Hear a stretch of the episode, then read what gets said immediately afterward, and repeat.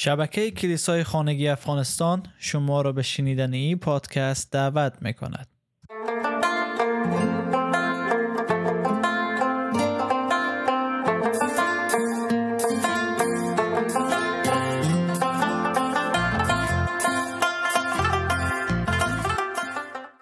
کتاب پنجا دلیل که چرا عیسی به دنیا آمد تا مصلوب شه اثر جان پایپر امروز رسیدیم به دلیل هشتم و اگه یادتان باشه ما گفتیم جان پایپر گفت دلیل نه علت. و دلیل هشتم عنوانش است که برای فدیه گناهان بسیاری عیسی به روی زمین آمد تا مصلوب شود. و عنوان خود با ای آیه از کتاب مرقس فصل ده آیه 45 شروع می‌کنه. چون پسر انسان نیامده است تا خدمت کرده شود. بلکه تا به دیگران خدمت کند و جان خود را در راه بسیاری فدا سازد. چنین طرز فکری در کتاب مقدس وجود خارجی نداره که برای نجات گناهکاران میبایست بهایی به شیطان پرداخت شود. آنچه که در مرگ مسیح بر شیطان روی داد قیمتی نبود که به شیطان پرداخته شد بلکه شکست شیطان بود. فرزند روحانی خدا به شکل انسان درآمد تا بنابراین چون این فرزندان انسانهای دارای جسم و خون هستند او نیز جسم و خون به خود گرفت و انسان گردید تا به وسیله مرگ خود ابلیس را که بر مرگ قدرت دارد نابود سازد. ابرانیان فصل دو آیه چارده زمانی که عیسی فرمود تا جان خود را فدا سازد. تمرکز بر این نیست که چه کسی ای بدهی را دریافت می‌کنه تمرکز بر این است که او به بهای زندگی خودش به عنوان فدیه گناه و با میل خودش که از آزادی خود دست کشید و ما را خدمت کرد تمرکز بسیاری داره و تمرکز او حتی بر عده بیشمار و بسیاری است که توسط فدیه او بهرهمند خواهند شد یا از فدیه او بهرهمند خواهند شد. شاید برای خیلی از ما سوال باشه خب چه کسی این هدیه را پس دریافت کرد؟ و مطمئنا پاسخ کتاب مقدسی است که خدا دریافت کننده ای هدیه بود. کتاب مقدس میگه که مسیح خونش را برای ما به خدا هدیه داد. در افسسیان فصل 5 آیه دو در فصل گذشته مطالعه کرده. و همچنین میگه که مسیح خیشتن را بی عیب به خدا واگذار کرد.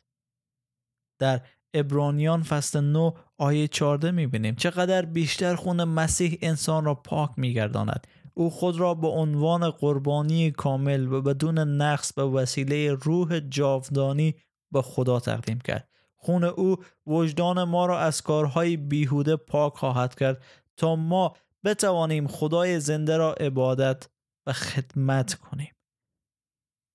تمام نیازمندی به عنوان اینکه شخص دیگری میبایست این فدیه را به جای ما پرداخت کنه ای بود که همه ما بر ضد خدا گناه کرده و از جلال خدا دور بودیم. پولس رسول در نامه به رومیان فصل 3 آیه 23 میگه همه گناه کردند و از جلال خدا محروم ماندند بنابراین زمانی که مسیح خود را به عنوان فدیه برای ما تقدیم می‌کنه کتاب مقدس میگه که از این رو ما از زیر محکومیت خدا آزاد شده رومیان فصل 8 آیه یک. پس دیگر برای کسانی که در اتحاد به مسیح به سر می‌برند هیچ محکومیتی وجود ندارد. ولی هنوز یک چیز باقی میمانه که ما باید از اسارت از او خارج بشیم و او قضاوت خدا هست که او را در رومیان دو دو پولس رسول بیان می‌کنه. ما می‌دانیم وقتی خدا اشخاصی را که چنین کارهایی می‌کنند محکوم می‌کند حق دارد. و یا در مکاشفه فصل 14 آیه 7 می‌خوانه. او با صدای بلند فریاد می‌زد. از خدا بترسید و او را حمد گویید زیرا که ساعت داوری او آمده است. او را که آسمان و زمین و دریا و چشمه ها را آفرید پرستش نمایید. ما باید از زیر قضاوت داوری خدا که در آینده قرار است بیاید. رهایی پیدا کنه و تنها در مسیح میشه کار کرد. و بهای فدیه ما برای آزاد شدن از زیر محکومیت خدا همان جان مسیح است. نه تنها زندگی که او بر روی زمین کرد بلکه همچنین جانی که به خاطر ما در مرگ خود داد و این موضوع بارها به شاگردا تکرار کرد که پسر انسان به دست مردم تسلیم میشه و مردم او را خواهند کشت. در مرقس فصل 9 آیه 31 می‌خوانیم زیرا به شاگردان خود تعلیم داد و می‌گفت که پسر انسان به دست آدمیان تسلیم می شود و آنان او را خواهند کشت ولی سه روز بعد دوباره زنده خواهد شد. در انجیل و در اناجیل 65 بار به مسیح در به عنوان پسر انسان خطاب شده و انسان بودن و جسم زمینی او را به یاد ما میاره این موضوع انسان می‌تونه بمیره. برای همی است که میبایست مثل یکی از آنها می‌شد. فدیه باید توسط پسر انسان پرداخت می‌شد زیرا فدیه جانی بود که برای مرگ می‌داد. ای بهایی نبود که به اجبار از او بگیرن. ای همو جایی است که میفرماید پسر انسان نیامد تا مخدوم شه بلکه آمد تا خدمت کنه او نیازی به هیچ یک از ما نداشت که او را خدمت کنه. او یک دهنده بود نگیرنده. در انجیل یوحنا فصل ده آیه 18 می‌خوانیم هیچ کس جان مرا از من نمی‌گیرد من به میل خود آن را فدا می کنم. اختیار دارم که آن را فدا سازم و اختیار دارم آن را به دست آورم. پدر این دستور را به من داده است.